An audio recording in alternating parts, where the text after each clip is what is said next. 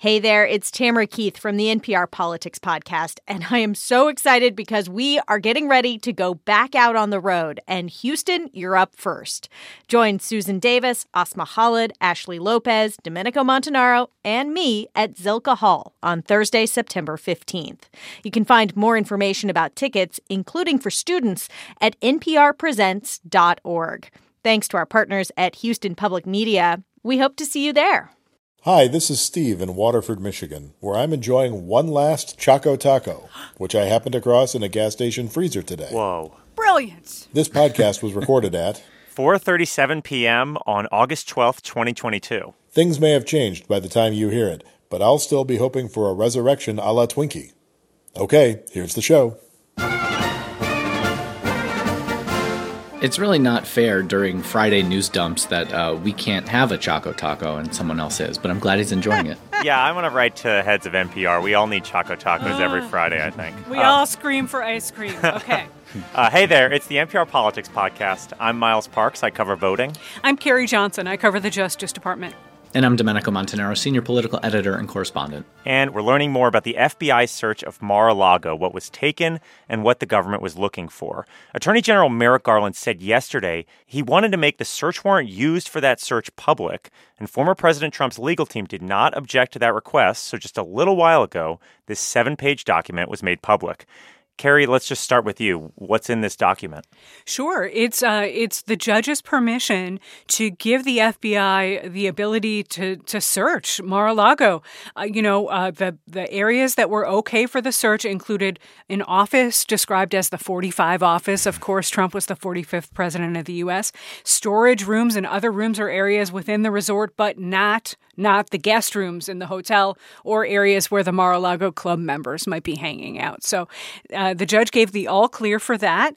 And then also, uh, the Justice Department uh, laid out um, in some general terms the kinds of legal violations it was looking for. And in another document called the Property Receipt or Inventory, it laid out some of the items the FBI collected that day. Okay, so let's drill down on that. What what do we know about those documents and specifically, you know, how classified? We'd been thinking all week about, you know, exactly how sensitive this information was that potentially was at Mar-a-Lago. What do we know about that?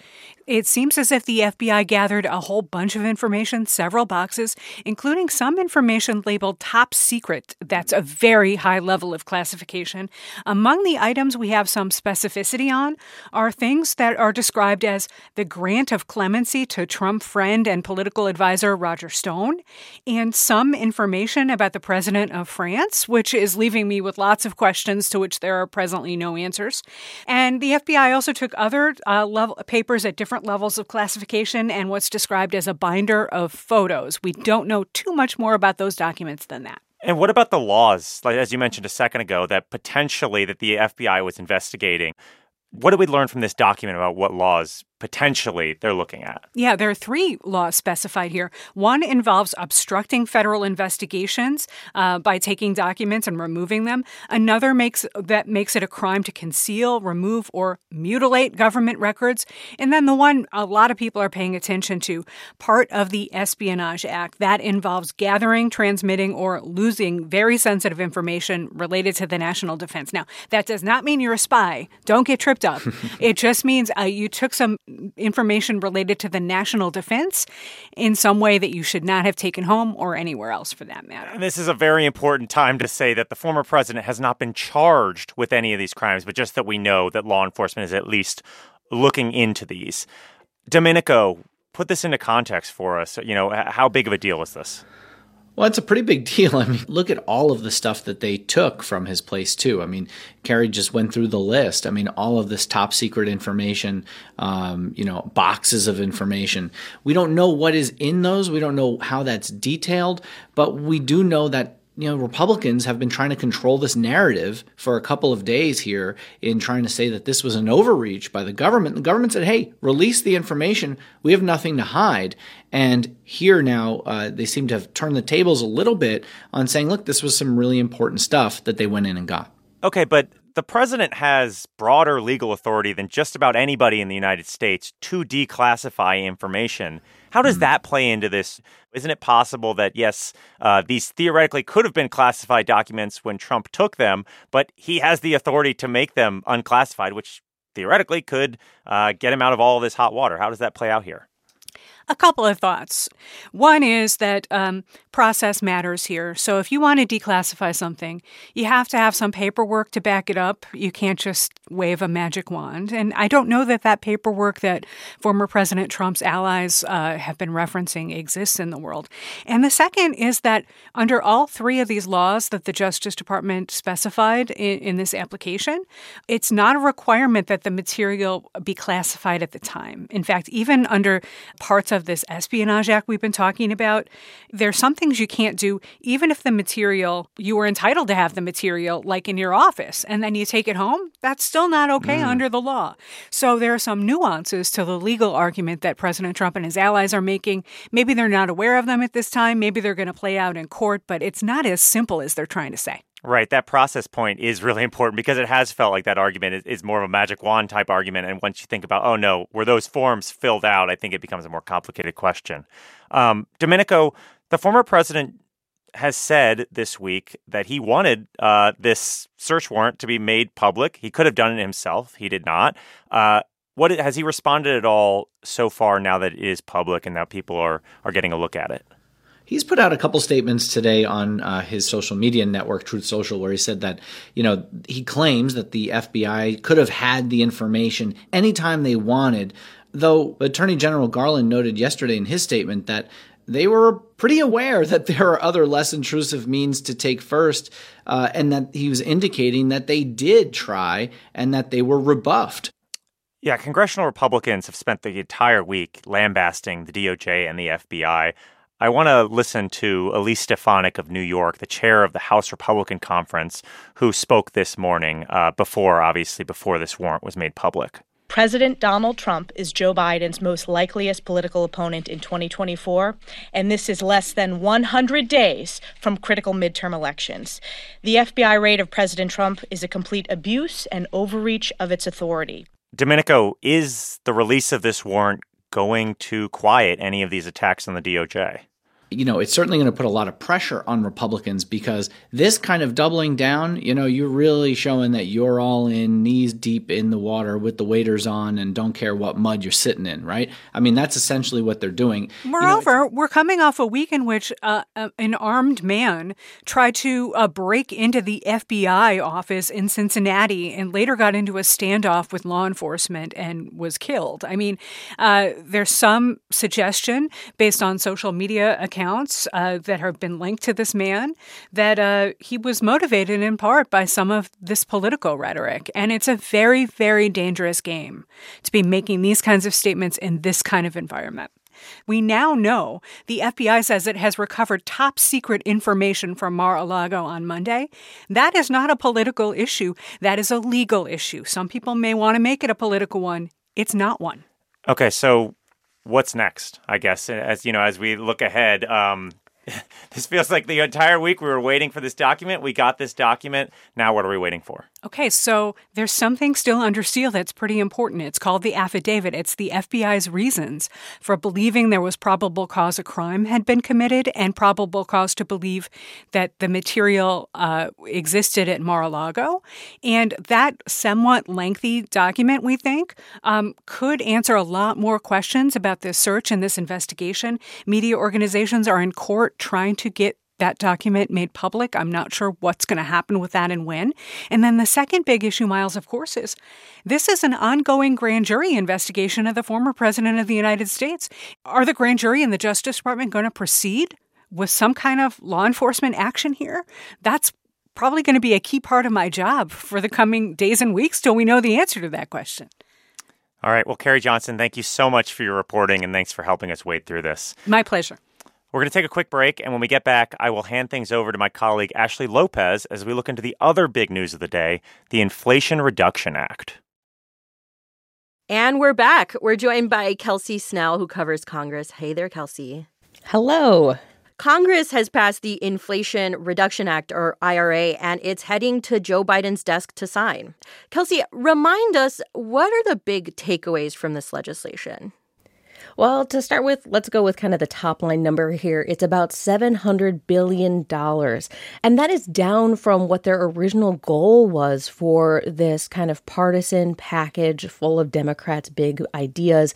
Originally, they wanted to do $3.5 trillion in spending. So it is trimmed back. Uh, but this includes measures to extend the Affordable Care Act. Um, provisions that were supposed to begin expiring, those will continue through 2025. It would allow Medicare to negotiate directly on the cost of drugs, and that's something Democrats have wanted to do for a long time.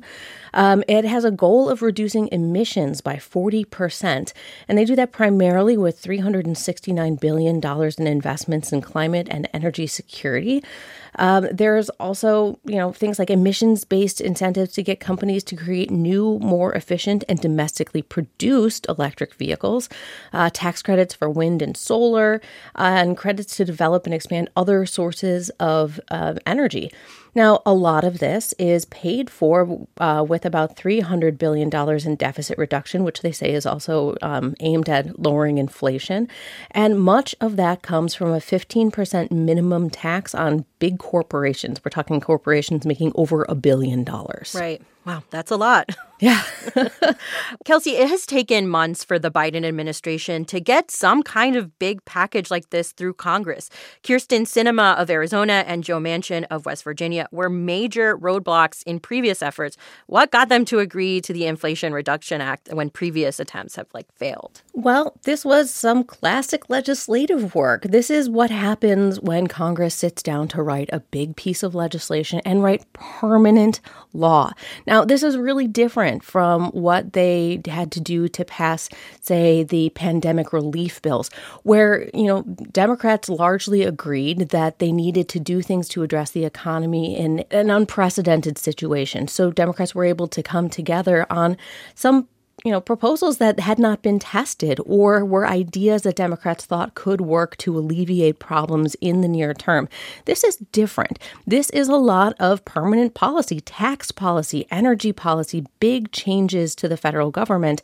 And, you know, they landed on proposals that they have been working on and talking about, even at the committee level, for not just the year plus that they've been negotiating this bill, but for years and years and years. So this is a little bit of Democrats returning to a well of negotiations and ideas that are familiar to people and have been tested by the legislative process.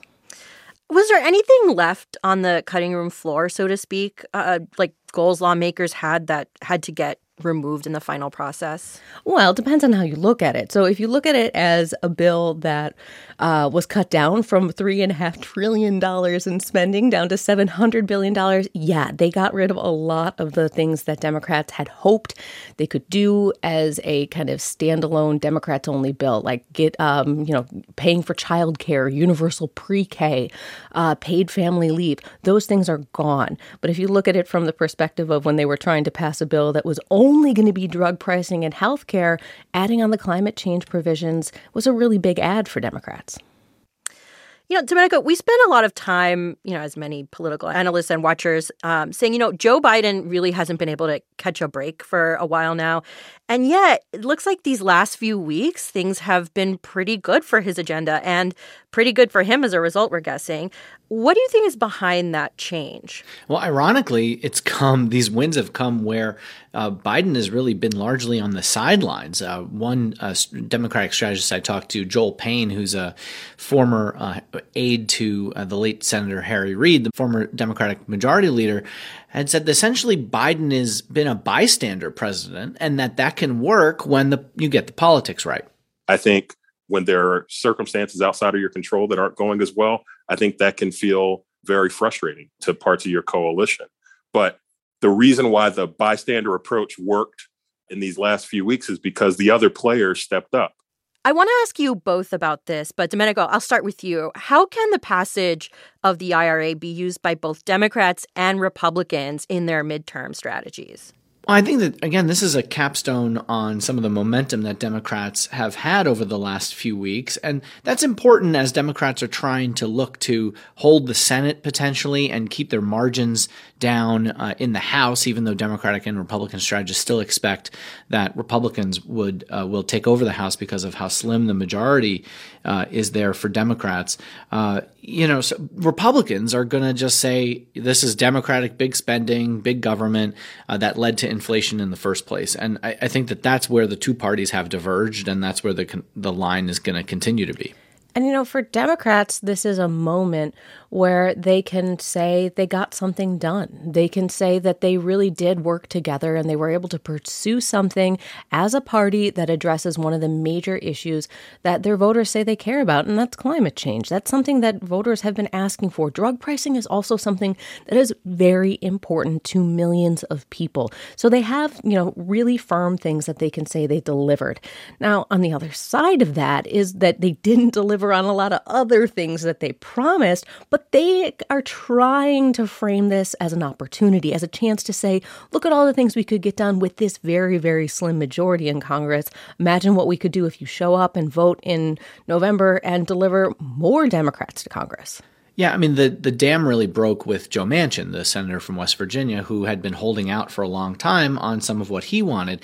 And I talked to a senior advi- former senior advisor to Manchin, uh, John Kott, about kind of compromise versus taking a stand, which a lot of progressives want to do. And uh, Kott really sort of showed the difference in ideology and how Manchin thinks about this. There's no question that this 18 months proved that Bidenism works.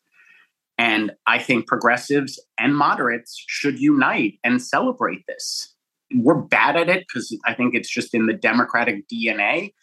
But this has been a huge freaking win.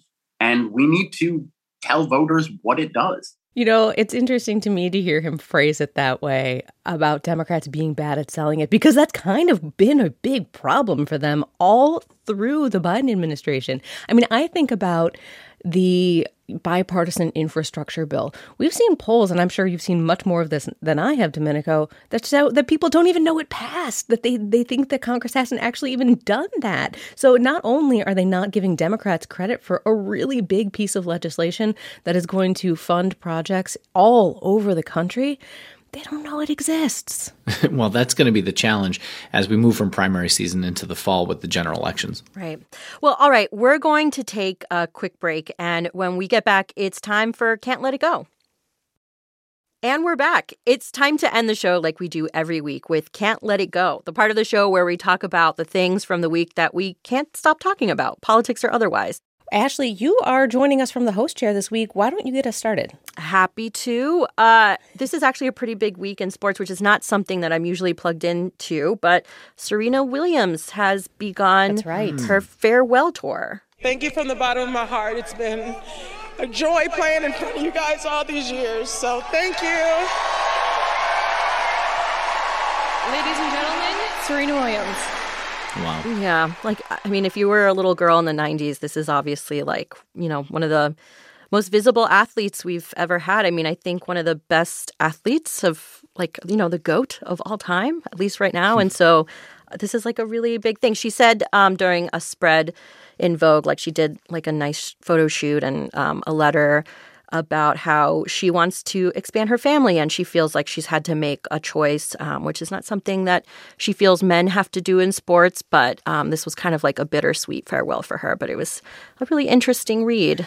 I have to say, as a parent, as a mom, I really appreciate that she's talking about this in a way that I think you know, there's this push for women to talk about how they can definitely have it all and you can do it yeah. all at once and just figure out how to do it. And I really appreciate somebody being like, that's not true. Yeah. it would be nice if it was, but it isn't. And the world hasn't changed the way that we think it has. And we have to acknowledge it. And I, I appreciate that. Yeah.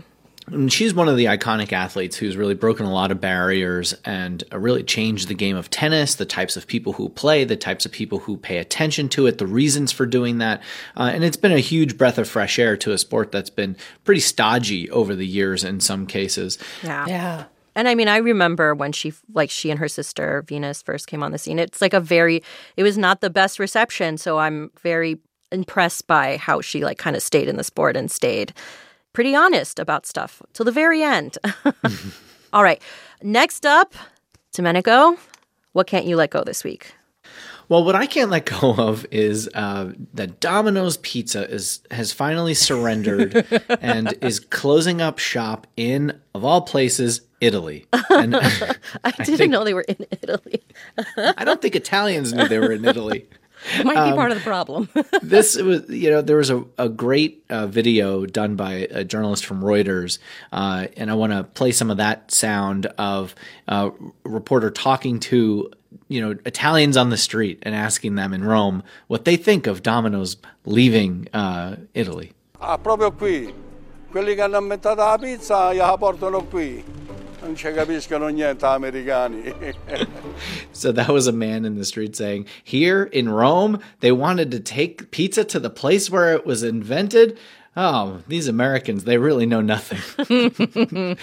I'm surprised the Italian government didn't like write a law outlawing something like Domino's from coming into the country, but there you go. You know what is funny about that, though, is that Italy is one of the most highly regulated places when it comes to food and drink. You know, Yeah. you have to have various, you know, like if you want Chianti, for example, real Chianti always has the black rooster stamped on it. You know, each region is known for their thing, but you know, pizza's universal in Italy. And I guess they were kind of like, well, you want to try it? Come on. And the reason Domino's didn't work is because the, the Italian pizza places adapted and were able to actually get deliveries out to people when they hadn't done that previously. That's so interesting. All right, well, Kelsey, you're up. What can't you let go of this week? Well, I am sticking with my perpetual theme, which is absolutely not politics and definitely about animals. Um, my can't let it go this week is a drunk bear in Turkey. Uh, what? A drunk bear in Turkey? Seriously? Is that a, is that a code for a Russian or something? or- No. Th- th- well, there was a bear that was found slumped over in a region of Turkey after ingesting what they're calling mad honey because apparently they have hallucinogenic honey in the woods in Turkey. Um, the bear Oh, was my just. goodness. I mean, the bear seemed maybe as if she was in a little bit of distress, but she also looks like she's pretty relaxed. She's having a good time. She gets uh, a nice, uh, you know, ride to the vet in the back of a pickup truck, and she they had to figure out what what kind of mad honey she ingested because apparently they have multiple kinds of hallucinogenic honey available in the woods of Turkey. Man, the craziest honey I've ever had is hot honey, which is great with cheese. Well, yeah. Well, the story I read says that there are different types of hallucinogenic honey, including uh, kinds made with chestnut or rhododendron, others with linden, and they all have different kinds of hallucinogenic effects. So the more you know. I'd love to know the science behind this, but we'll, we'll have to table that. if I'm being honest, if I do come upon a bear, I do kind of want them to be sloshed. I want them Yeah, as it- relaxed as possible, so then I can extricate myself. Gives you better odds, right? Yeah. Bring the mad honey on the hiking trail with you next time, I guess. Exactly. All right. Well, that's a wrap for today. Um, thank you so much, uh, Kelsey and Domenico. That was very fun. Our executive producer is Muthoni Muturi. Our editors are Eric McDaniel and Krishnadev Calamur. Our producers are Lexie Schapitl, Elena Moore, and Casey Morell. Thanks to Brandon Carter and Maya Rosenberg. I'm Ashley Lopez. I cover politics. I'm Kelsey Snell. I cover Congress. And I'm Domenico Montanaro, senior political editor and correspondent. And thank you for listening to the NPR Politics Podcast.